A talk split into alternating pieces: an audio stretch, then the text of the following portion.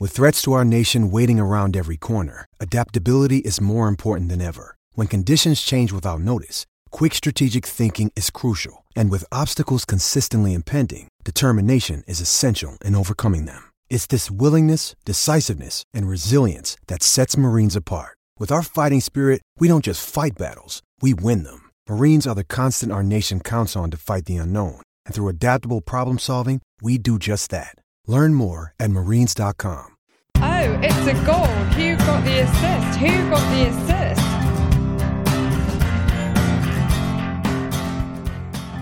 Hello, so welcome back to the final one of our non FPL Sunderland Till I Die podcasts. If you are listening for the first time in quite a while, go back to episode one of WGTA in lockdown. Uh, if you're interested, start at 18 minutes, 30 seconds into that podcast and just basically catch up.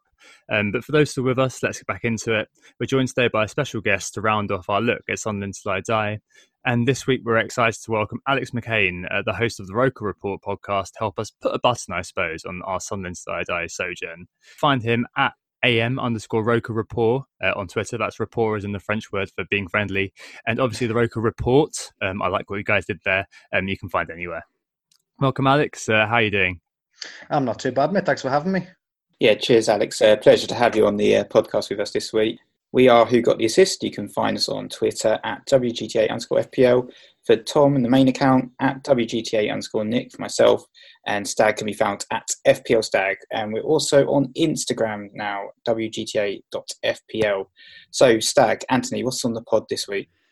Evening, lads. Great to be back again and welcome, Alex. So, like all the other weeks, we've had a news segment ahead of the Sunderland Till I Die commentary. We're not going to be doing the news segment this week. We're going to get straight to it since we've got Alex here. So I guess what's interesting for us is that Nick, Tom, and I were maybe the main target audience of Sunderland Till I Die. We're football supporters, but not Sunderland supporters. So during our watch along, it's it's clear to us that there were some parts of the story that needed to be told from a different perspective, from somebody who knows the club inside out, and especially given the fact that there won't be a series now to come following this turbulent, corona-riddled second season in League One that Sunderland are going to have. It, like there's so many what happened next questions. So brilliant to have Alex here to answer those. So looking forward to it. Yeah, definitely. And this week, uh, the format's going to be that we'll break it up into two parts. Uh, the first is kind of a series discussion, just to reflect on the series, and as Stag mentioned, kind of have Alex's perspective on it as a fan. And uh, second, it's kind of an epilogue what happened next? You know, there's lots of key characters, lots of individuals that we were really interested in. We saw the kind of the narrative story arc, I suppose, of these guys and ladies, of course, and it'd be really interesting to see kind of what the development has been since for a lot of these people. But I guess to start off with the series discussion from the very outset, Alex, what was it like to be involved in that sort of show? Um, well, it was certainly wasn't something that I or we ever expected to to transpire at Sunderland. I mean, I think it's obviously one thing for the club to sort of have this uh, tragic fall in the way it did, but then obviously to have uh, Netflix weighed in saying, um, if you'd like, we can document all of this for what will turn out to be an exclusive on our site. It was certainly something else, really. I mean, we started the the, the Roker Rapport podcast uh, three years ago now in 2017, and, and when we did, we were recording over Skype. Uh, we all had terrible laptops and you know, I had, I think I had an iPhone 4, which I used to talk through at the time of recording that. So to, to think that it, it's sort of gone from there to um, uh, Connor, our old host, um, having a sort of like spontaneous impromptu pod with the owner where we literally just on a whim um, messaged him saying, would, would you like to come on the podcast? And all of a sudden, um, Connor's in his Toyota Aygo heading down the road to pick him up from the stadium to bring him to bring him to the, the University of Sunderland studio. It was you know, it, it, it's surreal, really, just um, uh, the momentum from which we've gone from very much um, a, a, little project would start on the side with the Roker Rapport podcast to, to where we are today. So fast forward to what was then the present day and, and it's 2018 and you've got people from netflix coming into the studios uh, people like uh, myself graham tom speaking to the likes of the owners with the, the, the cameras in the peripheral filming our dialogue it, it, it was it was very strange and um, I, I think we felt a, a, certain obligation to, to the people of Sunderland that if we're going to be a, a, fan podcast on this documentary, then then there is a certain obligation, of course, to to represent the fans as best we can through through our medium. You know, professionals we may not be, but you've you've just got to sort of give the best account for yourselves and ask the questions which ultimately may make it to the documentary and fans, neutrals, whoever will be wanting to hear. And what did you think about the, the series in general? Just because I, I feel like there seemed to be a bit of a narrative that they were trying to drive along each episode. Um, you know, you had obviously the episode regarding the Will Griggs uh, saga, which uh, you guys were involved with. And I, I, think I heard on, on your podcast that that interview they kind of implied or made a suggestion that it was only after two games that Will Grigg had played, when in fact that was right at the end of the season where you were sort of grilling uh, Charlie and Stuart over the uh, the failings of that transfer, and then we saw Stuart as well sort of half throw Jack Ross under the bus during that interview as well, when in fact we saw the reality was that Jack Ross wasn't necessarily um, that enamoured and didn't really push for the Will Grigg signing. No, no, indeed. As you've said there, Nick, the fact of the case is that as January sort of commenced, the, the problem was obviously Maja was sold and the remainder of the window, as the, the days ticked towards uh, the deadline day, the need for a striker obviously became more and more desperate. And yeah, Jack Ross at, at no point was, you know, really passionate that Will Griggs specifically was the man for the job. I think that was, as you saw in the documentary, that was Donald really pushing for that. And I think at the time, the, the fans you know, would have been grateful that the owner was displaying that much ambition and wanted the club to succeed that much. But obviously, uh, as is so often the case as as a Sunderland fan, um, the, the the big marquee signings that we make, you know, so often traditionally don't turn out to be the players we want them to be. But yeah, Donald does throw Ross under the bus. What he's implying about Ross in the build up to that signing isn't necessarily true at all. In fact, there's something of a dissonance there and unfortunately, I have to say it as a fan, that has been a bit of a trademark now of Donald and Methven's time at Sunderland. You know, now that the dust has sort of settled and now that we can sort of see things a bit more transparently, given the nature of lockdown and given that there isn't much to do really but speculate about the club's future, we can see that a lot of the things that we've been told have indeed not been the case. A lot of times, Donald and Methven have said black, and the reality has been white. It's it, it's a shame. But I think to come back to the very first thing you asked there about, you know, what was it like as a Sunderland fan to experience the documentary? I think what I have to say is that I'm rather jealous of, of you lads as neutrals because it must be wonderful to watch. Truly, it must be an absolute blockbuster. But obviously, as a Sunderland fan, it it's more like the tragedy of which your nearest and dearest is the, is the is the tragic hero, the main protagonist. So, I mean, don't get me wrong. There are parts of season two that are much better watch as a Sunderland fan than season one. I think the the first few episodes where we're winning more than we're losing, just just by virtue of, of that, is is a decent watch. But then, of course, you, you have the issue that it goes very sour towards the end, and it's the very same tragic tone that you see through most of season one. So, yeah. Um, if, if you're not a Sunderland fan, then I'm, I'm sure it's a great thing to watch, and uh, I really wish uh, I, I, could be you during the moments when I when I watch the doc. But but uh, no, alas, I am a Sunderland fan, and it's fairly painful.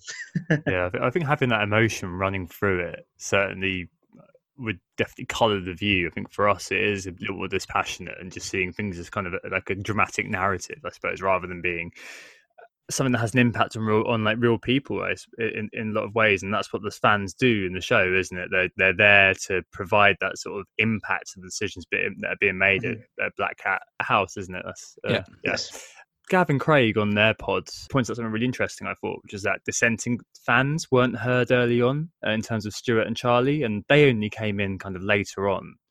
When Stuart and Charlie took over, were they kind of universally welcomed. It looked like from the show that everyone was really happy that the American had gone, and you know you've got these uh, guys in obviously from Eastleigh, and were there some sections of the fans that were still a bit kind of cynical or skeptical? Early doors, and when I say early doors, I mean the the first like like the the first days, weeks of of um, Donald's takeover. I would say yeah, they were universally welcomed, and that's mainly because Donald's promises initially is the very first things he really said to the fans was I want to reconnect the clubs to the, the club to the fans. And in spite of you know all of the all of the detractions that we may have now as a fan base, he, he did that very very well. The the fans' main concerns under under Short, well, I, I say under Ellis Short, really. If you look back at Sunderland Till I Die season one, it was with Ellis Short um, uh, at a very far removed distance, and really it was under Martin Bain who you know, as as he made no attempt to sort of compromise, he was sort of the, the at the forefront of everything um, at Sunderland during the, the 17-18 season. You know, he's always sort of sat there on those episodes, um, displaying his watch, sort of talking about how he's up against all odds. And Donald vowed to remove the very toxic business model that, that you hear Methven speak about in season two. He wanted to take all of the old washed out pink seats and replaced them with fresh red ones. He wanted the fans to play a main part in removing the seats and replacing them with new ones, which indeed was an initiative that was very successful. And he promised that we would get a manager and we would get players that would want to represent Sunderland, and he entirely delivered on that promise. So yeah, they were accepted early doors. I think as well. I'd, I'd like to think perhaps, perhaps um, uh, without maybe stroking out, without maybe sort of like stroking our own egos too much, that Roker Rapport itself did play a role in sort of promoting the image that Donald wanted to perpetuate. And I think by getting him on that podcast, it was it was a really big statement. I mean, it would have been unthinkable for Ellis Short to appear on a podcast or Martin Bain, but for Donald to come on the podcast and speak so openly and transparently, it was a, a really good thing for the fans to hear. And given how removed they'd been from the owner in the hierarchy under Short and Bain, they just felt that they had their club back. You know, it was a feeling that the fans needed, and for what it's worth, they were welcomed um, open with open arms early doors because they made all the right noises. So I want to bring us back to the maybe the way that the fans are portrayed because that's that's something that you guys focused on quite heavily in your podcast and that mm. we we didn't really consider the fans view all that much as we watched. I think it was something we kind of in our WhatsApp group were saying, "Whoa, the the focus on the fans in your podcast was much bigger." And I think you you guys felt that it was quite reflective of the fan base, and I think season two was much nicer to the Sunderland fans than season one. And I guess that's part of the fact that the season wasn't just despairing, gut wrenching from start to finish, in the sense that you know the the championship season was. But at the same time, also you know we got to see Sunderland fans going down to London. We got to see them having their fun there, and then we also did get to see how they reacted in adversity this time, which the documentary certainly portrayed much more kindly than they had with Chris Coleman and stuff at the end of season one? Um, I mean, look, having a, a back-to-back relegation is probably going to bring out the worst in, in, a lot of fans with with the with the ire and the frustration. I mean, I, I, think probably as football fans, we all show that in different ways. Me personally, it came out as just complete despondency. Like, I, I mean, I've been a season ticket holder for a decade now. I'd go to a match, I'd sit there in complete silence, watch us throw another game, and then go home, and it was just awful. And a lot of people around me weren't weren't quite as quiet. A lot of them were very vocal and very aggressive, and I, I, I don't think it's the image that, that Sunderland fans would want of, of their own people. Absolutely not. Unfortunately, you know the, the brute fact is is that if you subject the fans to that much mediocrity for such an extended period of time, then they are going to sort of feel that effect and display them quite visually. Obviously, season two it did display them quite well, and despite how much negativity that they were facing. your, you people like your, your, your, taxi driver Peter Farrah, you know, to, to name but just one example. Obviously, I, I think he showed himself to be a a great ambassador for the club, salt of the earth bloke who you know obviously bled red and white, cared about his club, wanted it to succeed. And obviously, he's joined by a lot of the returning cast, a lot of fresh faces as well in the mix there. And I, I, do think that the documentary displayed the Sunderland fans, you know, in a very true way. I don't think anything was dressed up. I don't think anything was sensationalized. I think, you know, dialogue between fans, monologues from fans were recorded, and they were recorded the first time without any any sort of like touches or any any scripts. It was it was very real.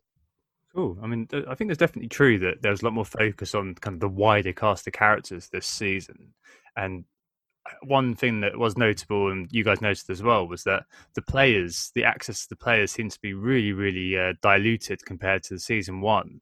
Um, Gavin Craig said there was no editorial control for the club as well. So, I mean, why did the players step back from the documentary? Was it just because, uh, you know, as Jack Ross seemed to say to, I think it was Craig, that it's a little bit awkward to have the the cameras always on him and that sort of thing, or, or, was it just because of you know what happened with Darren Gibson and things like that? The players were too worried to maybe expose themselves.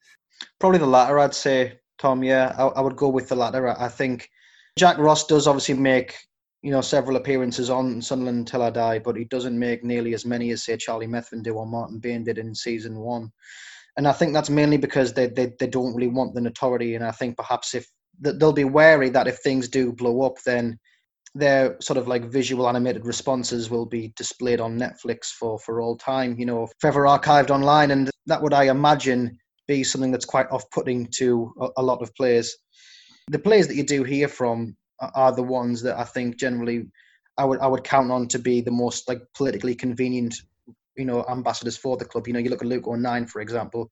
Obviously, someone who needs you know introduction. If you want someone who's just a very very nice, well-rounded person. But maybe George Honeyman kind of provided that position in the first series, and then he was barely ever seen on camera in the whole second series, and you know, in spite of the fact that he was club captain. Uh, did he get blowback from the fans for featuring in the first series that maybe made him be reticent to do it again? For what it's worth, um, Anthony, George Honeyman has never been someone who has firmly had all the faith of the entire fan base. He's always polarized. A lot of people in the fan base have a lot of time for him. They think he's a he was a hard-working footballer, you know, who did have talent that you know he frequently displayed on the pitch. He could chip in with a goal. Mm-hmm. You know, he, he could sort of he could bring the ball from midfield and he could push up with it. He was it was it was quite. He could be offensively oriented and he was strong in the tackle. I mean, I always liked him, but equally there were a lot of members of the fan base who thought he offered nothing, who just thought he was taking up space on the team, and that we were giving him a bit of a free ride because he was a local lad and because he did endear himself to the fans. You know, not only on the documentary but on the pitch in the championship season.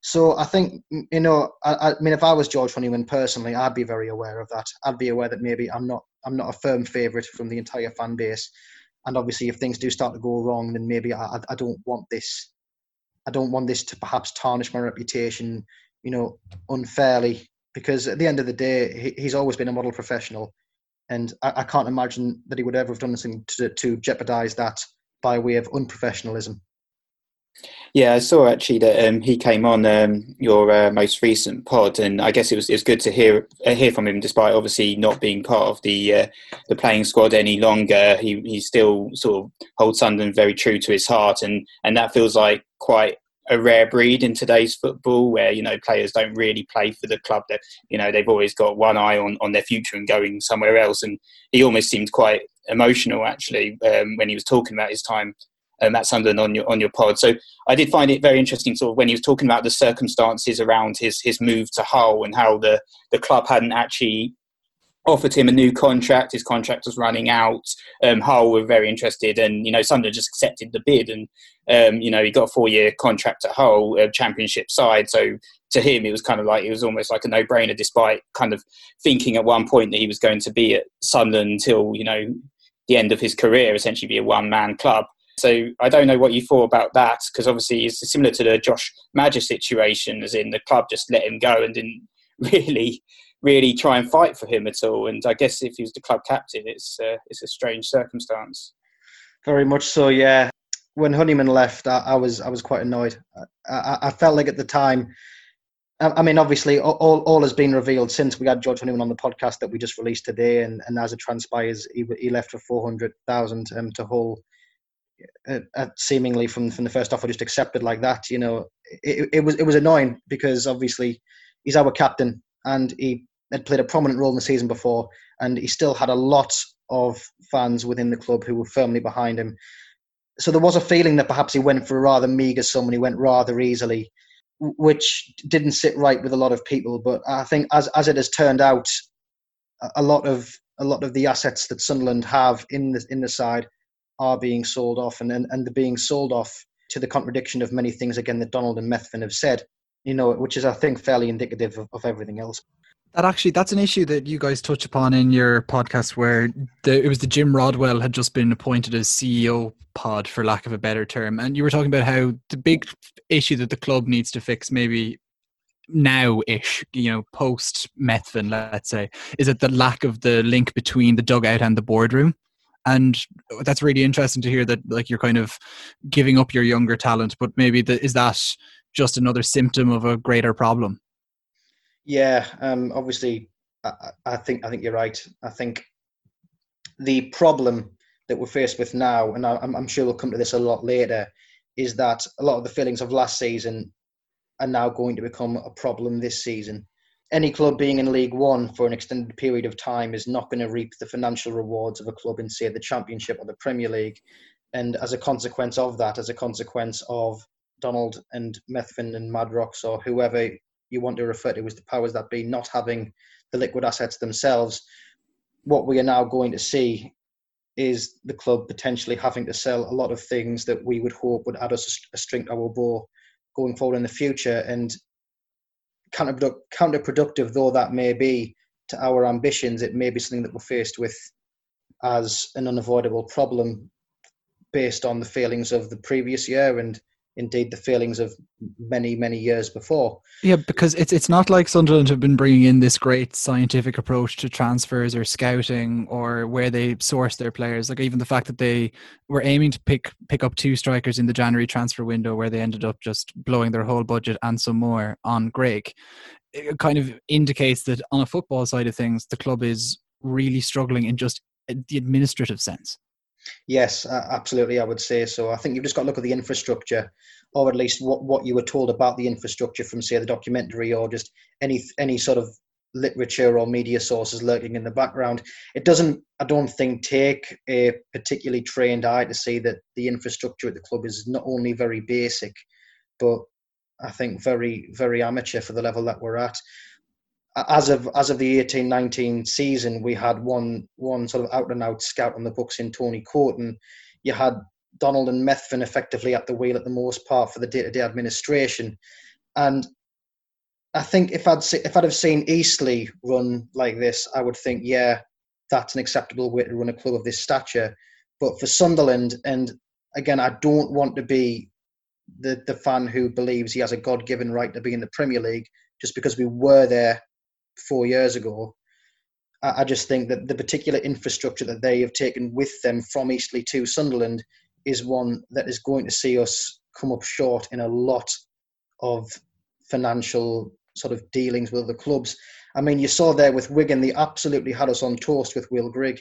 You know, they knew full well that we were on our knees looking for a striker.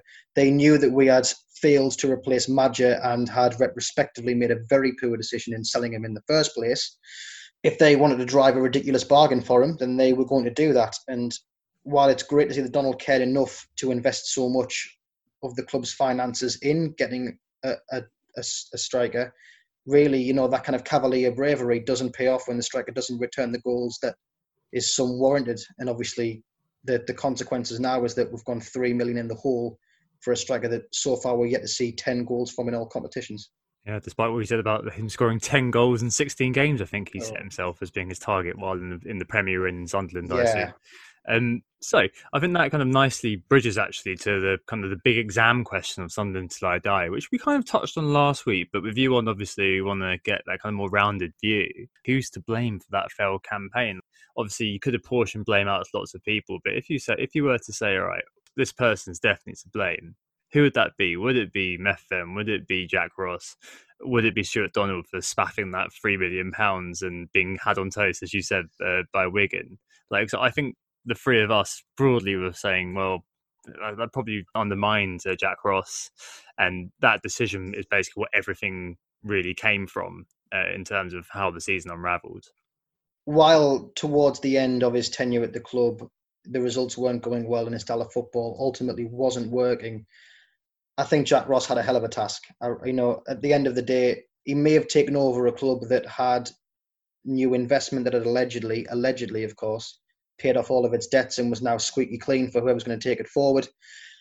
He still had a, a, hell of a task on his hands. You know, all of the all of the first team players that were there at, at the at the terminus of the championship season, a lot of them had very poor attitudes and a lot of them wanted to leave, and that left him with very few to work with.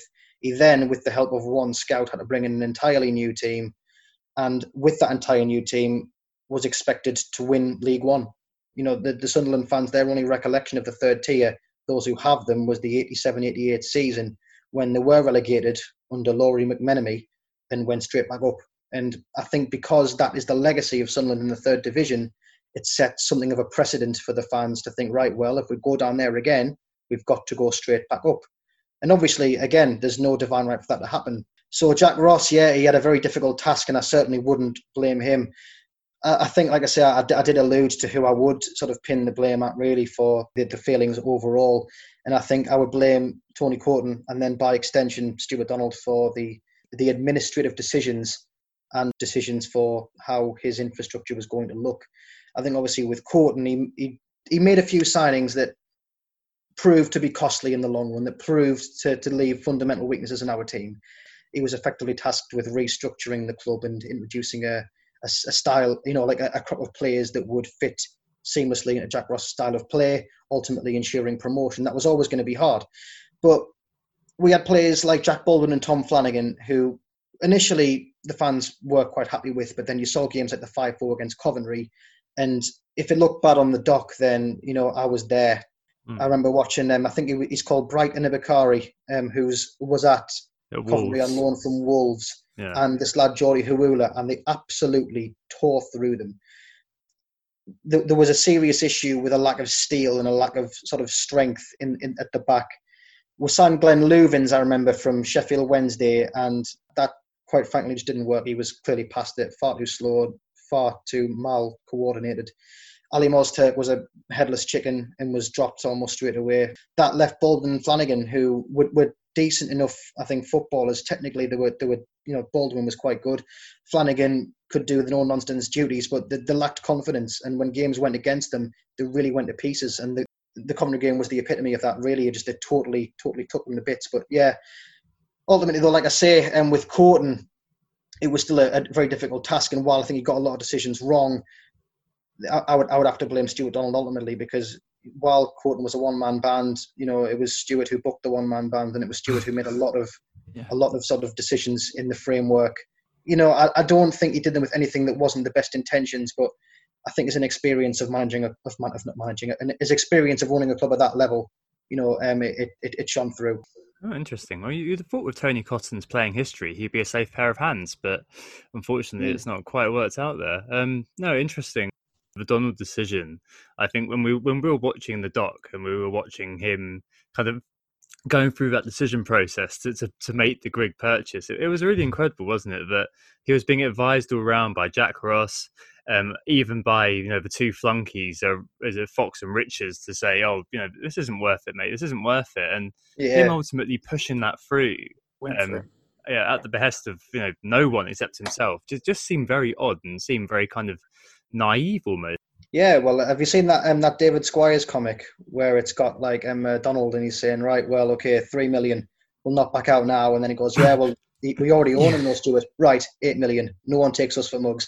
That's sort of how it feels as a, as a fan. I think when I, when I look back and I'm thinking, right, everyone around him is saying, Stuart, don't do it. You know, three million. This is this is insanity, Stuart. We don't have those funds. Like, no, we, we do. We do have the funds. No, but we're going to buy him.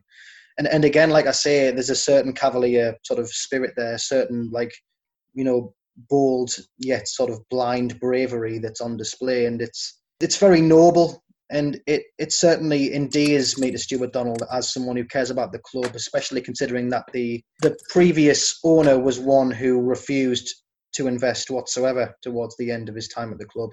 So we've gone really from one extreme to the other. Really, there was a, a, an absent chairman to one who cares so much that he's prepared to put all of his eggs in one basket it was quite interesting though yeah, with, with, that deadline day decision to buy Will Grigg. But I think I heard on your podcast that you, you, said about how Stuart has kind of made loads of promises on Twitter and he was doing all the rounds saying he was definitely going to buy a striker and everyone was sort of talking about, oh yeah, he's, he's definitely going to bring one in. And then obviously it got to deadline day. So he kind of hamstrung himself a little bit because if he mm-hmm. didn't bring in a, a forward at this stage, then, you know, he'd have broken all his promises that he'd promised to all the various fans on Twitter and on the podcast, etc. And um, I heard that, yeah, he doesn't really make those appearances now. It's almost like the door is firmly shut. No one can he's not really doing the same level of comms as he was when he first joined uh, first bought the club and do you think that's based on the back of this decision and sort of having learnt his lesson to I think it's based on the culmination of many decisions, to be honest, Nick. Um, I was at a talking in a place called Townend, which is in Sunderland, about uh, four five months ago now, and that was um, hosted by Charlie Methven. And the first thing he said before any questions were asked was that I'm just going to tell everyone here now that you won't be hearing again from Stuart Donald because of simply all of the sort of negativity he's had on social media. What has effectively happened with Stuart Donald is that while he was on Twitter in the early days, it, it, seemed like a great thing. You know, I mean, we've got an owner who cares so much about connecting with the fans that he is literally connecting with us on social media, which is absolutely brilliant. But I think a fear that we all had at the time is that if this turns sour, what is it going to be like having the owner on Twitter if, let's say, we're losing lots of games, or let's say we end up losing a player who was highly valued, etc., etc. as it turns out, all of those fears were realised because when things did turn a bit ugly, the fans turned on Donald and the fans turned on Donald on social media. They weren't happy with him. They were telling him, you know, this isn't on. You're replying to him saying, look, you know, you need to sort this out.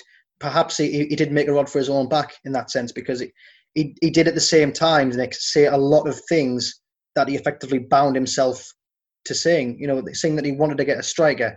Ultimately, he did bring in another striker that wasn't Will Griggy, this lad called Kazaiah Sterling from Tottenham on loan, which I don't think really made the documentary at all purely because it wasn't very interesting. But obviously, if that was the only signing on deadline day, the fans would not have been happy, and we would have seen a lot of flack aimed at Donald a lot earlier than when it did. So the fact that he needed to get Grigg in was, as you say there, perhaps driven by a desperation to deliver on his promises, which again is a, a great example of, of nobility on his part. But it's it's something he didn't need to do to himself. It's one of many occasions on social media where I think he shot himself in, in the foot by being too open with fans. One person who's um, a big part of the show, but absent maybe from any of this blame discussion that we've had, is Charlie Methven. Mm-hmm. And I guess in the documentary, we see how he deals with staffing and maybe bringing change to the non football side of the club in particular, causing quite a lot of friction and trouble. And the fans seem to have questions, but maybe seem to be taking it in. What do you think he could be blamed for? Because he doesn't have as big of an administrative sway in the literal sense over the club. You know, he doesn't call as many shots as Donald does you know, just by by virtue of, of rank within the club. He, he's, he's acted more as either sort of had a very hands-on role with the marketing and, and the comms and the PR for the club, but otherwise he would act as Donald's advisor. And I think he would echo a lot of sentiments that, that Donald said, which would turn out ultimately to not be true. He, you know, he was he like Donald said a lot of things that, as it transpires, don't seem to be the case for the fans. And um, interestingly as well, and perhaps ironically, there, have also been many occasions where Methven has said one thing and Donald has said another, you know, only to confuse the fans. There have been a lot of talk shows and podcasts, for example. I think the the first um, Roker Report podcast with the owners before the start of the 1920 season, um, we were effectively, and Methven since has backtracked these comments. He did so at the very talk, and I was referring to at Town End. He said that we were going for what was effectively an 100 point season. That was something of an ambition. And obviously, to say that is a very, very big statement. And again, is one of those statements that you've made that you're effectively binding yourself by. But really, who you're binding isn't isn't so much yourself. It's more so Jack Ross. You know, if you say on the podcast, right, 100 point season, that's the aim. You know, the manager is expected to aim for 100 points. So obviously, to say that he's going to potentially be getting 100 points, you know, I think that's quite a daunting prospect for any manager you know, again, I say it as respectfully as I can. I, I just think that a lot of the decisions that he's made, you know, could have perhaps been avoided, or perhaps display the same inexperience that Donald had going from Eastleigh to Sunderland, where he's been very eager to set a lot of things in place, but in that eagerness, perhaps naivety is is, is being born from it. Oh, well, um, yeah, sounds like a I guess we were aligned in some ways in terms of uh, how you saw the season, uh, but for some other aspects, as I'm sure you listeners uh, will have heard, there's definitely value in having that insight from somebody who's uh, on the ground at the cold coalface rather than us being distanced in our near Earth orbit of a pod. Um, right, we'll take a break there and we'll move on to the epilogue. What happened next after this? Who got the assist? Who got the assist?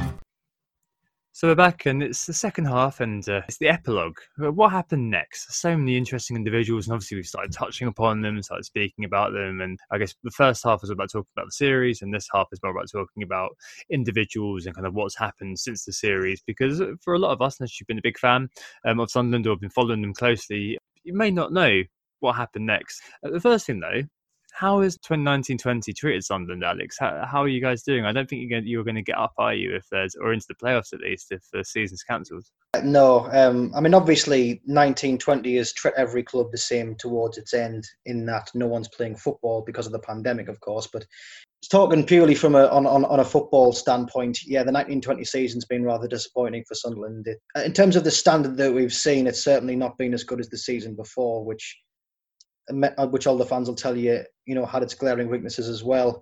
We haven't drawn as many games, but the consequences there, instead of winning the games we would have drawn, we've lost them instead.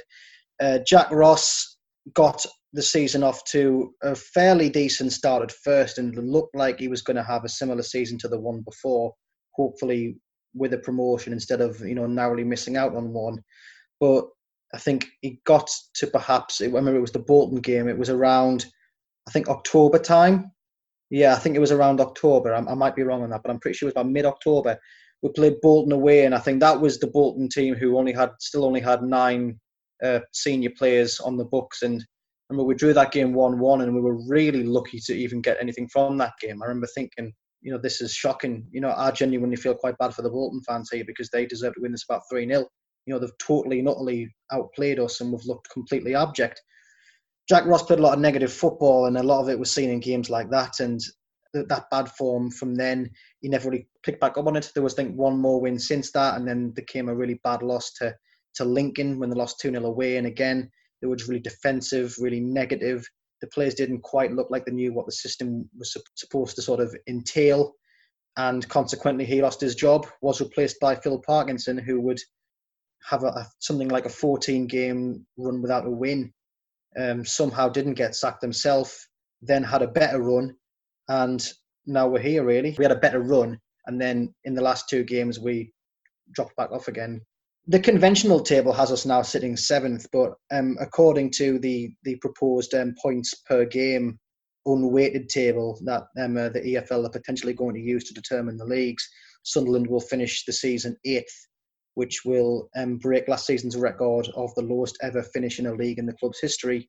That points per game table may actually feed towards meaning that the league one season will be tried to play out. I'm I'm looking at it here, and in terms of like, there's one point separating eighth and third. Yeah. This Nightmare. season, that's been one thing that benefited Sunderland is that nobody has really has really had the bottle to go uh, go ahead and, and win and try and win the title at this point. Luton and Barnsley were starting their breakaway, I think, around this time last season. But um, Coventry have started garnering some momentum. But you look at teams like Rotherham, Oxford, Wycombe, uh, Portsmouth, Peterborough, Sunderland. You know, they're all sort of taking turns threatening to be a team that could get in the automatics and then fall away again. I think it'll be quite hard if the clubs of League One have to have to vote on where they're going to be. Sunderland, like many others, they're going to have a hard time reaching a unanimous decision because there are loads of different horses in this race, and a lot of different decisions are going to benefit some and severely hinder others. Yeah, it all seems uh, very tight at the top at the moment. Uh, going, going back to um, Jack Ross, I heard on your uh, podcast with George Honeyman that he was um, surprised that Jack Ross was let go and he really loved working with him. Um, and that seems to be the vibe that we got from, from many of the players. I think the likes of Aiden McGeady also thrived under Jack Ross. Um, were you kind of surprised by the sacking then? We, we kind of saw on the podcast the likes of Charlie Methven were, were quite critical of him, and Stuart obviously seemed quite critical when he was on your podcast as well. At the time, um, I wasn't particularly surprised by the sacking. No, um, given how the results had been going and how the performances had been, Jack Ross looked like a manager on the verge of losing his job a lot of the mistakes that we'd seen last season were being emulated, and there were a lot of a lot of new problems as well. I think, like I said, there he'd adapted a system in pre-season, and he simply hadn't used the pre-season to his advantage at all. He tried out this five-three-two in a few friendly games, and it didn't work. And then about three games in, he dropped it for a more sort of mundane four-four-two. But a lot of players were sort of chopping and changing in a lot of different fundamental roles, and I think I think as a as as a problem arising from that, we, we didn't really look like we had a clear identity. A lot of the times, players looked like they were just kind of winging it, and I think we're getting by a few games just by individual quality. You know, your players like your Aiden McGeady, who every now and then had to win you the game by just sort of nicking a goal from 20 yards out that a lot of players in League One can't score, and and that was making the difference. I think for, for Jack Ross to ultimately be be found out as a manager who was was ultimately found wanting tactically in a few places, despite his best efforts and intentions. It wasn't a surprise, and I think most of the fan base would probably agree with me at the time. It was certainly no surprise that, that Jack Ross was was going to get sacked. Yeah, it was interesting with Aiden McGeady, who we just talked about. So he, as I said, he seemed to do quite well under Jack Ross, but since uh, Phil Parkinson took over, there was rumours of an alleged bust up uh, with him that he was a disruptive influence, and ultimately he was then sent packing on, on loan, which seems a bit surprising considering he was your kind of star man at least um, in what we saw in the documentary and the start of uh, last season as well. Mm. McGeady dropped away uh, seemingly out of nowhere when Parkinson came in, and like you've said there, that there were rumours that we've heard. Nothing I don't think we can really confirm because I, we're, we're none the wiser as well. But the implication was that there was something of a fallout between himself and Parkinson, and as a result, McGeady ended up not playing. And it really, it isn't the first time that we've heard this from from Aiden McGeady.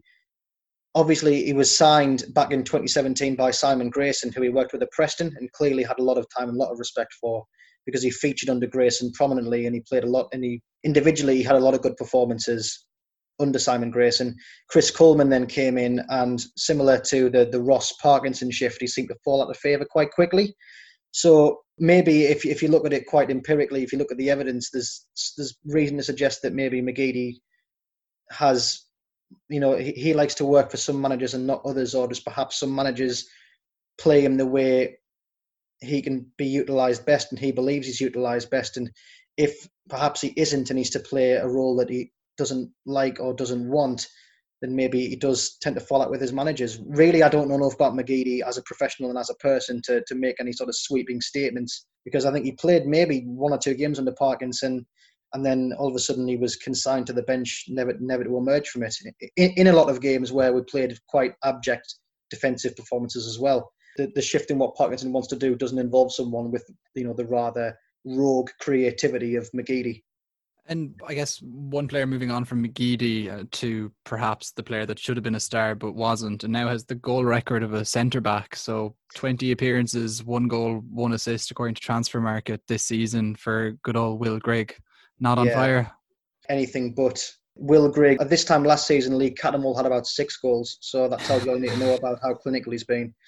But to be honest, though, I think with Will Grigg, a lot of his problems happened early on because he came to Sunderland with a real expectation. And I think that did weigh around his neck.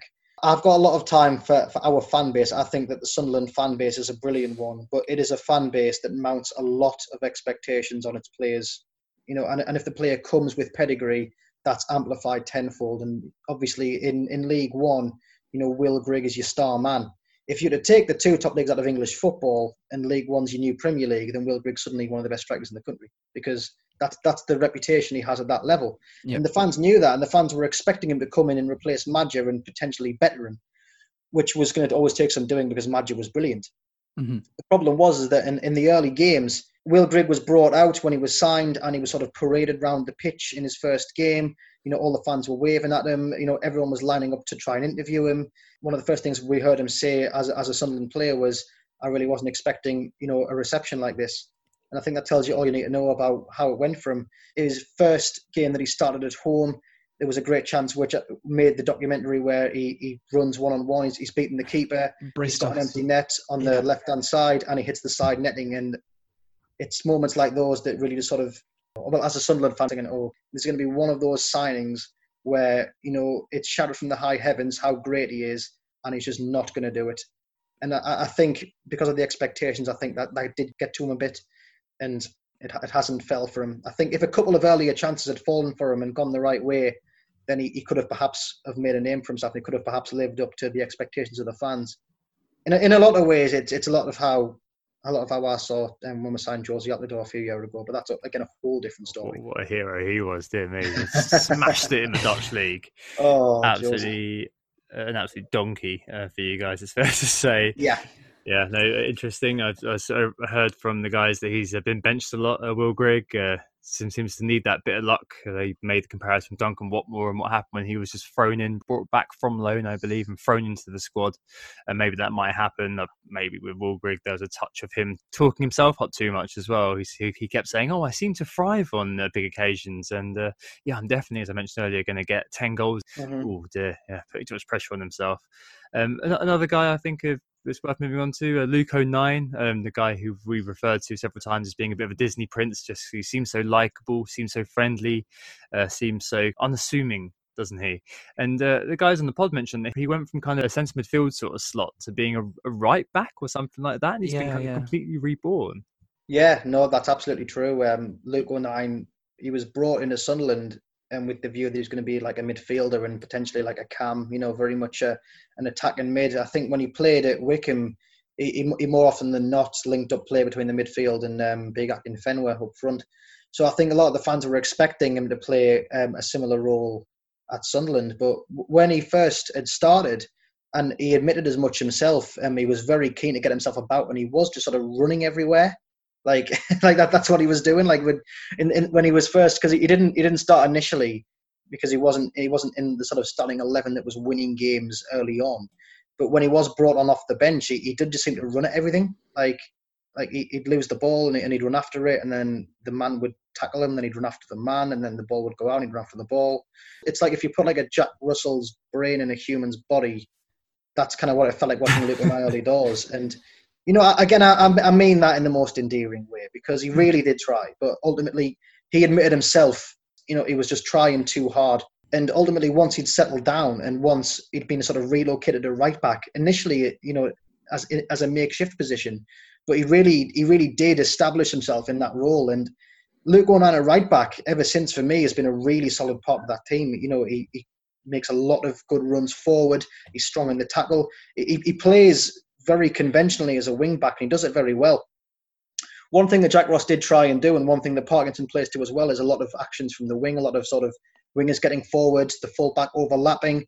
We'll have Hume and Gooch on one side doing that, and then normally Luke O'Nien and another winger on the other. And for all intents and purposes, it's worked effectively, and it's and it, it's worked to to Luke O'Nien's most prominent attributes. So I think once he himself was able to settle and he himself was able to realize, right, I've got my role, I've got my strengths, and I can use them to their best advantage here. It it it, worked for him.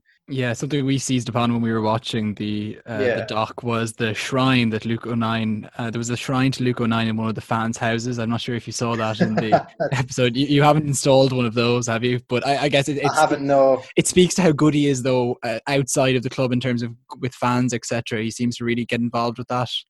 Yeah, and I, am basing it just on what I've, I've seen, which is as much as what everyone else has seen watching the documentary. But he's just got no. He seems to have just no ego about him. Like a really just humble, down to earth, grounded professional figure. It's an example that sounds a bit like a joke, but honestly, it's another the first or second episode when Luke O'Nien's helping out with the, the changing of the seats yeah. with the fans, and then one of the fans goes, "Yeah, you can get this photo one day when you're famous, son." And like, you know, it's obviously yeah. it's seen as a joke, but like, look, but he just laughs it off. You know, you can see from his expression that he just finds that funny. You know, like he doesn't ever feel like threatened based on his sort of stature as a footballer in an age where perhaps a lot of footballers would be like that. I mean, this is the same Sunderland who three years ago at the time would have Adnan Januzaj at the club. He'd upload training photos to his Instagram and he'd edit off the Sunderland badge. And you know, you just you just you, you look like you just think you absolute, you know, you know that that's yeah. just. I mean, I mean, obviously you're dropping quality quite significantly from the Premier League to League One, but what you're gaining, thankfully, are, are players who you know have a bit more of a grip on reality, which Luke O'Nien most certainly does. No, that's cool. I think the, the round off this play a bit, uh, Jack Baldwin, I think, is probably a guy worth mentioning because he, uh, at the beginning, he and his kind of family were used as a way of kind of illustrating that difference between a Premier League player and a player, and kind of a journeyman in League One. And obviously kind of towards the end of the season uh, the Flanagan Baldwin uh, axis in the centre of defence just, just hasn't worked and, and Baldwin's the one who takes the hit. I mean I, I, think he's left now hasn't he? I think he's gone to Salford or something like that and you guys in the pod mentioned that he kind of lacks that kind of bit of star quality that, that I guess it, it, you need to to kind of be a Sunderland player I mean was how he came across in the in the show similar to how he played yeah, I think so. Um, in his first few games that we saw from Baldwin, he looked like a really astute signing. His his defensive displays were really solid. He, he seemed to really take to the environment.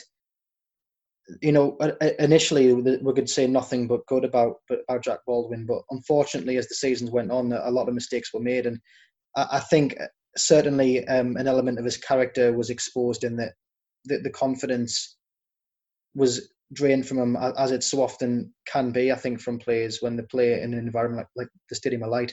We've interviewed quite a lot of players um, uh, for, for the site, and one thing that they always say without doubt is that Sunderland is the best and the worst team to play for as a player because when things are going well, you're untouchable, and when things are going badly, you know the environment can just be brutal to have to play your football in. And I would imagine for, for Baldwin, when the going got tough, that that became quite a burden to take on his shoulders. And with absolutely no disrespect to the clubs he played for prior, which off the top of my head I know are Hartlepool and Peterborough, those are clubs which generally don't command as much of a following, especially at home, as Sunderland. And I would imagine that, you know, with the weight of expectations, especially considering that season, how many sort of high caliber, high profile games were played, you know, two at Wembley, you know, you, there was a playoff run, there were loads of sort of like promotion six pointers along the way. I could imagine that a lot of that would, would, would get to you. And certainly I, I wouldn't I wouldn't blame him at all if, if he really felt the pressure from that. And, you know, in, in an age where obviously mental health is very important. I think a lot of consideration has to be given to players who obviously are, are certainly feeling the heat with such a sudden jump in the intensity and the, the raw dedication of a fan base to let the players know exactly how they feel at that time, which rightly or wrongly Sunderland fans most certainly do. Yeah, you do see that a little bit with um, with Baldwin and Flanagan, don't you, in the uh, the documentary, and uh, mm-hmm. just how they're kind of not really cut out for you know playing for such a big club um, like Sunderland. But um, moving on to the ownership and just how I guess they're portrayed um, in the documentary as well. Um, starting with Stuart Donald, I guess he's quite interesting because obviously you know, we do kind of when we discussed it, we did kind of blame him, saw him as the ultimate responsibility for um, their failings in the in the league. But he also he also comes across quite a, a sympathetic character at points during the the show. Wouldn't you agree? I mean, you can see to a certain extent he does sort of wear his heart on his sleeve, and you know, he really appears to care about the club, and you see that um, especially when they sort of go off to uh, to Portsmouth for the away match in in the playoff um, semi final. Yeah, no. Um, I think when you look at when you look at how Donald himself has been invested in the club, not not invested financially, invested emotionally in the club. Certainly, he's he's been with the fans the whole way. Every decision that he's made has clearly weighed very heavily on him, and every high and every low is very clearly felt by him. He's, you know, that I, I, I think the, the, the cynics among the Sunderland fans, entitled though they are, their opinion will say, you know, Donald and Donald just a wide boy. You know, he, he only came to turn a quick profit. You know, he doesn't have any investment in something. He doesn't really care. He just wants to, you know, get the club up somewhere and then flip it for some cash and, you know, walk away with more money than he walked in with. And, you know, so, I mean, I'm, I'm fully of the belief that Donald intends to sell the club for more than what he bought it for, because that's purely, you know, if he wants to make a good financial decision, that would be a good financial decision. But to say that Donald doesn't care about the success of Sunderland Football Club purely because it's great to watch a club like Sunderland succeed, uh, I think I think would be a lie. I think certainly Donald did care massively, and you can see that in the documentary. I don't I don't think that he was he was asked to play anything up to the camera. I think when he sat there, head in hands, trying to get the Will Grigg deal over the line, that is genuine angst, that is genuine anxiety, and that is a man desperate to get a signing that will ensure the football club he owns is one that can compete for the title of the, the division it's in. No, very interesting. And I guess if we spoke about Charlie earlier on, just move on to him. And uh, I guess Craig and Gav were kind of, and I think you kind of expressed this a little bit as well. They were they were kind of grudgingly accepting of him a little bit. You know, they called him the kind of the centerpiece of the whole series, and he came mm-hmm. across as kind of uh, very well intentioned. I think the guy said that they admired his ferocity. Uh, he has left the left the club now and left the board. Like now he's gone, do you kind of see some sympathy for him, or do you think that it's a good kind of exit, especially with, and we'll move on to it in just a second, but mm-hmm. probably a nice bridge to mention Jim Rodwell as well here. Yeah, uh, yeah. Popular on appointment, you guys called him a screaming disaster, um, and he's also called Rodwell as well, which is a nominative determinism. Jay Rodwell in the club. yeah, Jay Rodwell, yeah, Jay Rodwell's back and now he's got more control over the club's finances than he did before. but yeah, no, I'm, I'm uh, yeah, we'll, we'll, get to him. But yeah, um, Charlie Methven's departure came at the right time. I think it was best for both himself and for the club that he left when he did. I think when you look at what Charlie Methven did in in season two, Sunderland Till I Die, you know, the 18-19 season, obviously he took a very hands-on approach with them, uh, the marketing, the comms, and the PR and while a lot of decisions, like I flagged up earlier, a lot of things that he said had either clashed with what Stuart had said or had turned out to be the contradiction of what we're seeing right now. Ultimately, I think Charlie Methven again, much like Donald, was making a lot of decisions with the intention of Sunderland succeeding because Sunderland, you know, because they wanted Sunderland to succeed. When you listen to what he says about the business model that Martin Bain and Ellis Short left behind, you know, he's absolutely bang on the money. For all of Martin Bain's talk in season one about how, you know, he'd, he'd sit there sort of in like his chair, slightly reclined, facing just away from the camera, light on his face, watch in full view, you know, with a sort of like winning smile, but sort of like that that look of saying, "Look at me, I'm really trying here. I'm the main character. I'm, you know, like I'm this really swell guy. Please listen to Mister Accountant over here. You know, that, that that's sort of the impression you got from Martin Bain. But then obviously Methven comes out in season two and says, "Look, the model that we used to have here was, you know, was was a was a failed something up to model. You know, party, yeah. yeah, he was bang on the money. Um, the the the philosophy at Sunderland before Donald and Methven was that if something isn't working or if you don't want to pay for something, just hand the check to the Floridian billionaire, you know, thousands of miles away, and he'll he'll pay it off for you. Don't worry about money. That's not an object.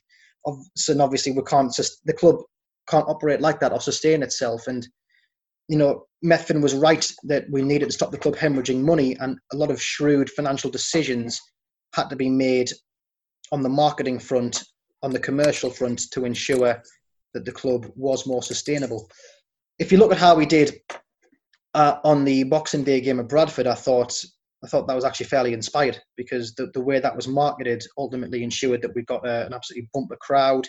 There was a, that great moment where he's talking to Oscar Chamberlain, who's in charge of the media, and he says, "Oh well, look, it's uh, um, the, the the previous record attendance in the league one was uh, Leeds, so obviously Bradford are coming. You know, why don't we play to that? Why don't we try and knock Leeds Leeds off that pedestal, and obviously that played really well. I was at the game and it went over the tannoy that we'd beaten Leeds, and you heard that the Bradford fans were going mental at that. even though they were losing, they were they were in really good spirits, and ultimately that was a really good day out. And it's things like that that worked very well. The issue with Methven, um, how I see it, is that the the very same documentary that highlights things that he got very right. Unfortunately, there were a lot of like ad hominem things that he did that he'll be remembered, you know, quite wrongly for for the things that he, he didn't he didn't get right. Despite obviously being the sort of PR guy, there were there were things that he was doing, things that he did that a lot of people will you know think of him negatively of or will will ruin his reputation of in many eyes. You know, you, you start with the, the very David Brent esque sort of scene in episode one where he's talking about the Balearic atmosphere in the in the stadium.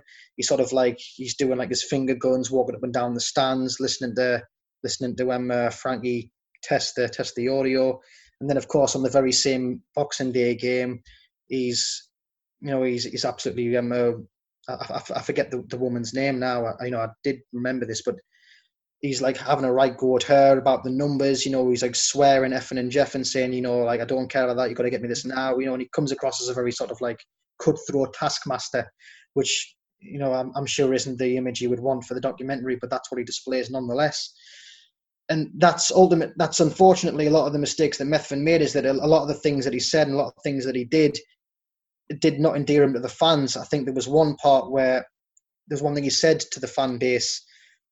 It was quite early on um, in Donald's tenure when it, it, it, was emerging that a lot of the pubs in Sunderland were um, streaming um, the, the, the the games which meant that fans maybe possibly weren't going to the matches; they were watching the games in the pubs. And you know, I can understand why you possibly wouldn't want that. You know, you're not going to make as much revenue if if the pubs are streaming the games. But it, he he out he openly said, you know, if you're doing this, then you're a parasite. And obviously, you know, I mean, I, I get that you want the fans to be in wow. the stadium. That's going to generate money. But, Classic Charlie.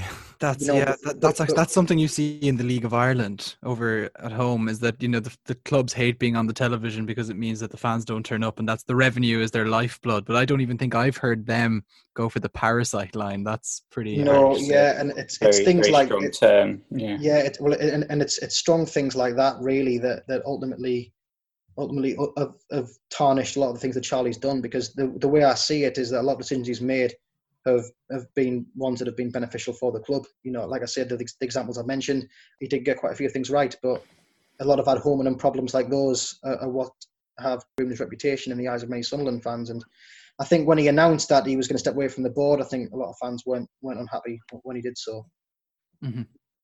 He did seem a very sort of divisive character, and and certainly got a few people uh, riled up, like uh, Sophie Ashcroft, as you, as you mentioned. Who did, yeah, like yeah, that's the, name. That's the name. but um, I think ultimately, I mean, whilst we might not have liked him as a personal, uh, personally, mm. as you said, he's not doesn't seem the nicest guy. He did ultimately get results, and uh, some of his uh, successful projects, like the Boxing Day, was he was basically the brains behind that, and a lot of his ideas in terms of cost cutting and, and saving money for the club. Example again being the cryo chamber, which was ultimately only there for, for Martin Bain's back, as we found out um, in the last yeah, year. So yeah. I feel like you know he did he did achieve his goals, and it was a, it was quite interesting actually. You know, in terms of the Will Grigg transfer, we didn't really see Charlie's true reaction to that, but I felt like it was almost in the face of everything that Charlie had been trying to prevent. You know, the piss take party, spending. Stupid money that wasn't worth it and just someone just paying the bill. And that was kind of in the face of what he was trying to achieve in terms of cutting costs. So that, that was quite interesting. It kind of links in a little bit with um, his departure and, and the financial situation for the, for the club now as well. Because obviously, I didn't really know the circumstance around his departure, if it was like a, a fallout with Stuart or any of the other sort of Eastleigh lot or, or what happened exactly. And um, with Jim Rodwell coming in and the sort of the situation with the, with the club now and the, the financial situation still being a, problem. I, I, I, don't really know um, what you think if you you know anything more than myself on this. About Methven's departure, um, I'm afraid I'm none the wiser. No, um, I, I, um, there are a multitude of reasons possibly as to why he left. He he could have perhaps have lost interest. It could have been as simple as that, or it could be perhaps that you know he, he had had disagreements with Stuart Donald. It really, it, it's up in the air. But whatever whatever the reason is, it, it didn't have a very savoury tone to it, and I think there was the, the possibility that you know he, he left under maybe more adverse circumstances. But again, that's entirely speculation. There, there are many reasons why that could have happened, but I think uh, yeah, what, what you said there as as well, Nick. Um, I think if, if ever there were a set of words to precede a very unfortunate event, it was the phrase "the piss taking party is over," because quite clearly the piss taking party is not over because it's been happening ever since. and I guess that piss take party that you say that's kind of still going on is, I guess, what you you folks kind of view as a, a jobs for the boys type scenario that's going on, and maybe a lot of people who are maybe out of their depth as well who were coming up from Eastleigh. There was definitely hints of tension between Methven and the Eastleigh gang. And then maybe laterally the Eastleigh gang in and of themselves and the influence that they hold, and maybe are they almost to go back to that word parasitic within the club? I think clearly there was some uh, something of a the dynamic can't have been as strong as as what as what we would hope it would be if um, if Methven it was it was to depart the sort of you want to say consortium that he had been a part of at Eastleigh, the Eastleigh gang. Obviously, to, to use that phrase is completely apt. Obviously, there, there, there was a breakdown in dynamic somewhere down that line. But yeah, um, and the phrase as well, jobs for the boys, in conjunction with the piss taking party, is is a, is a sentiment that I think a lot of Sunderland fans will be feeling right now. And with Jim Rodwell, absolutely, that's what it feels like. We spoke to a lot of fans from clubs that formerly um, Rodwell had been a part of, and it had been nothing but bad news, really. I mean, he'd been at Scunthorpe where they had nothing, you know, we, we interviewed the Scunthorpe fans and they had nothing good to say about him. Yeah, you said you, took Boston United from League Two to the Conference North. Yeah, I was about to say, yeah. Yeah, that's, that's the biggest. That was the biggest red flag that I heard of all of them for sure. Yeah, that's a big, big yikes on that one. The um, you know, I mean, we've we've seen a double relegation before. We don't need another one, and we don't. We certainly don't want to appoint someone who has overseen one. I mean, look, uh, we we said it on our editorial pod that we did when we appointed. Um, I'm going to call him Jim because I don't like calling him Rodwell when we did that pod, I mean, I'll say it as I say anyone who comes to Sunderland is that I will ultimately reserve judgment on the the man as a Sunderland employee until he does something significant or until he's been here for an extended period of time to warrant judgment. But if if we're if we're expected to be optimistic or anything that isn't, you know, very cautious about this appointment, then you know, you people would be very disappointed because you know, th- this is another one of this is another one of um, uh, Donald's uh, affiliates, and now he's got a job at our club, and you know he's got a very poor pedigree, and and, and it does just feel like you know where's the ambition here? You know, mm. is hmm. this is you know uh, you know, are we a club, you know, turning the oil tanker, or are we another free meal ticket for for you know mates of whoever's in charge of the club? Because that was where we were at under Martin Bain and Ellis Short, and that's ominously what it feels like around about now. Kind of definitely an element of history repeating itself, and definitely seems like uh, Stuart's limitations have been more and more exposed. Like the worst parts of the old-fashioned way uh, just leaning on a small cabal of people for information and leaning on a small cabal of people for advice and only listening to them was hinted at with the Grigg signing. And I think it's definitely, as you guys said in the editorial pod, come through now with the signing of uh, of Jim uh, as the uh, CEO. I remember I've, I've seen that, and he said his football knowledge is second to none, and he can only add value to his new employers at Sunderland AFC um, you know, value to the Vanarama North. Hope, well, hopefully not, but we'll see. and then the final thing, I guess, this week uh, is the final thing to ask about is the financial situation. So. Uh, I saw that there was a, a release by uh, and a kind of a, a lot of a furore just last week actually on this, and uh, Kevin Maguire, the price at the price of football, um, who I believe you spoke to actually as well. So, so he called uh, all the numbers that they were saying. He, he called number one, didn't he? Because it was all just un- unbelievable pie in the sky sort of uh, stuff. Like so, as I understand it, what they did was when they bought Sunderland, the parachute payments were given to Ellis Short, weren't they? And they said, okay, we're going to basically pay those pay those parachutes payments back over time. That was kind of how the deal was structured, and mm-hmm. it just now looks like it's just there's lots of money that's not accounted for basically and a lot of sophistries being used to explain where the money's gone. That's my understanding of it.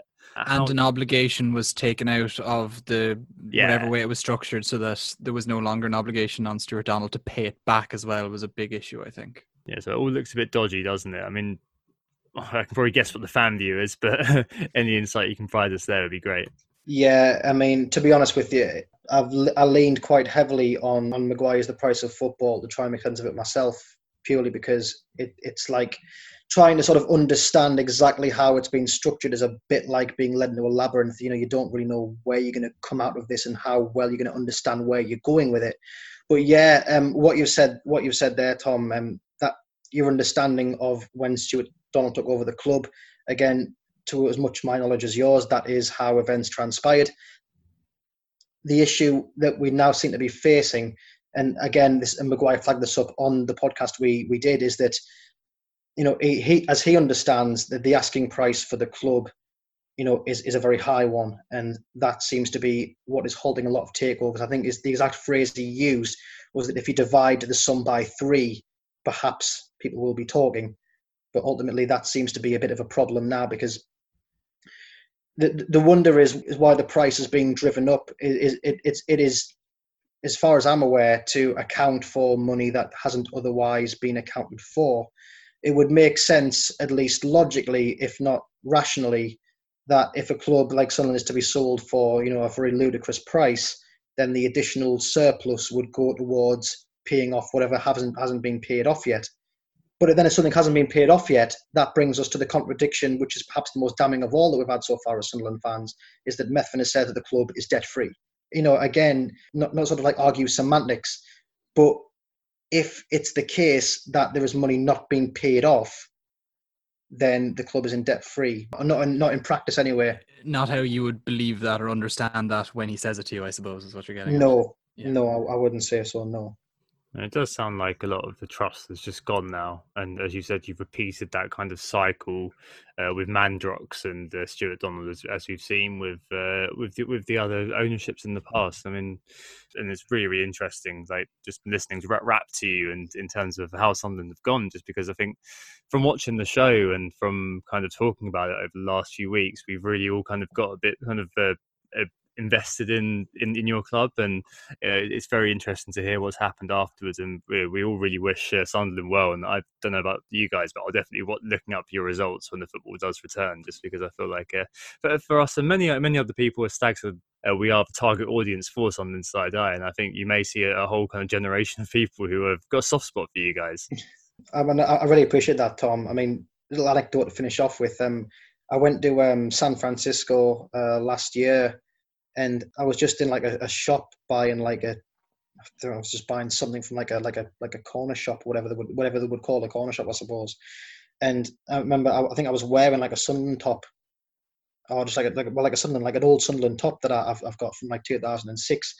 And, and the guy recognized it, like he recognized the badge as a Sunderland badge, and I said, "Oh yeah, yeah." He's like, he, are you into football, soccer?" He's like, "Oh well, I mean, not really, but you know, I, I follow, I, I, I love the documentary, and it's just like you know, it was. I mean, obviously, you know, I mean, obviously, there, there is a football presence in America, but you just didn't expect it so remotely. And yeah, I mean, you know, there's been a lot of comments from loads of different people, like you know, such as yourselves, about um, sort of wishing Sunderland well. And I think as a, as a Sunderland fan, I, I really appreciate it. Certainly they're definitely you know the team to pick if you're picking up football manager and want to you know go up the leagues pretty quickly in England anyway. You know there's a kind of an interest there. There's good revenue to be brought in off the massive stadium. It's an interesting club to manage. Yeah.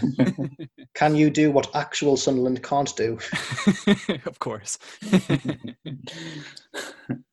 yeah, just just promote Luke O'Nien to the Premier League. See if they oh. can make that your ultimate goal. yeah, if, if if I can make him like a like a monarch of a small country, I, I would do it in a heartbeat. Like you know. yeah, he is for sure. Yeah, that, that was excellent. Thanks for um, joining us, Alex. That was, that was really insightful in terms of um, a little bit more information than, than we garnered from, from the series in terms of what's happening with Sunderland and, and what's happened since. Just to say, we are Who Got the Assist. You can find us on Twitter at WGTA underscore FPL at WGTA underscore Nick and at FPL Stag and on Instagram at WGTA.FPL. So yeah, thanks again, Alex, for coming on. It was absolutely brilliant to have you here and give us that insight. And you, you fielded an awful lot of questions and talked for an awful yeah, long time. So thank you so a bit much. now, to be honest. Uh, the type, that, that, that's that's as much talking as I'll do all week, honestly. yeah, you can have a silent retreat until Friday. So yeah, yeah, yeah, yeah. So Alex is, of course, the host of the Roker Rapport podcast, which, as Tom helpfully pointed out, is like the French word for good relationship. So you'll find him on Twitter at am underscore Roker Rapport and also then you will, he is part of the Roker Report, which is the overall greater, uh, I guess, supporters, uh, content producers that you're part of. So thank you so I much. the mothership. The mothership. That's a that's a great word for it. Yes, that's the, the Roker Report mothership. So yes, thanks so much, Alex. It's been brilliant. No, no problem. Thank you very much for having me. Yeah, cheers, mate. Um, yeah, thanks very much for everyone who listened to this mini series on the Slide Eye. It's been a great fun to do. This might be it for a little while in terms of our pods, but it looks like uh, FPL will be back uh, with before long. For the last time, we hope this is issue What Sunderland Slide Die. And uh, yeah, stay safe, everybody. Speak to you very, very soon. Goodbye. Slán. Oh, it's a goal. Who got the assist? Who got the assist?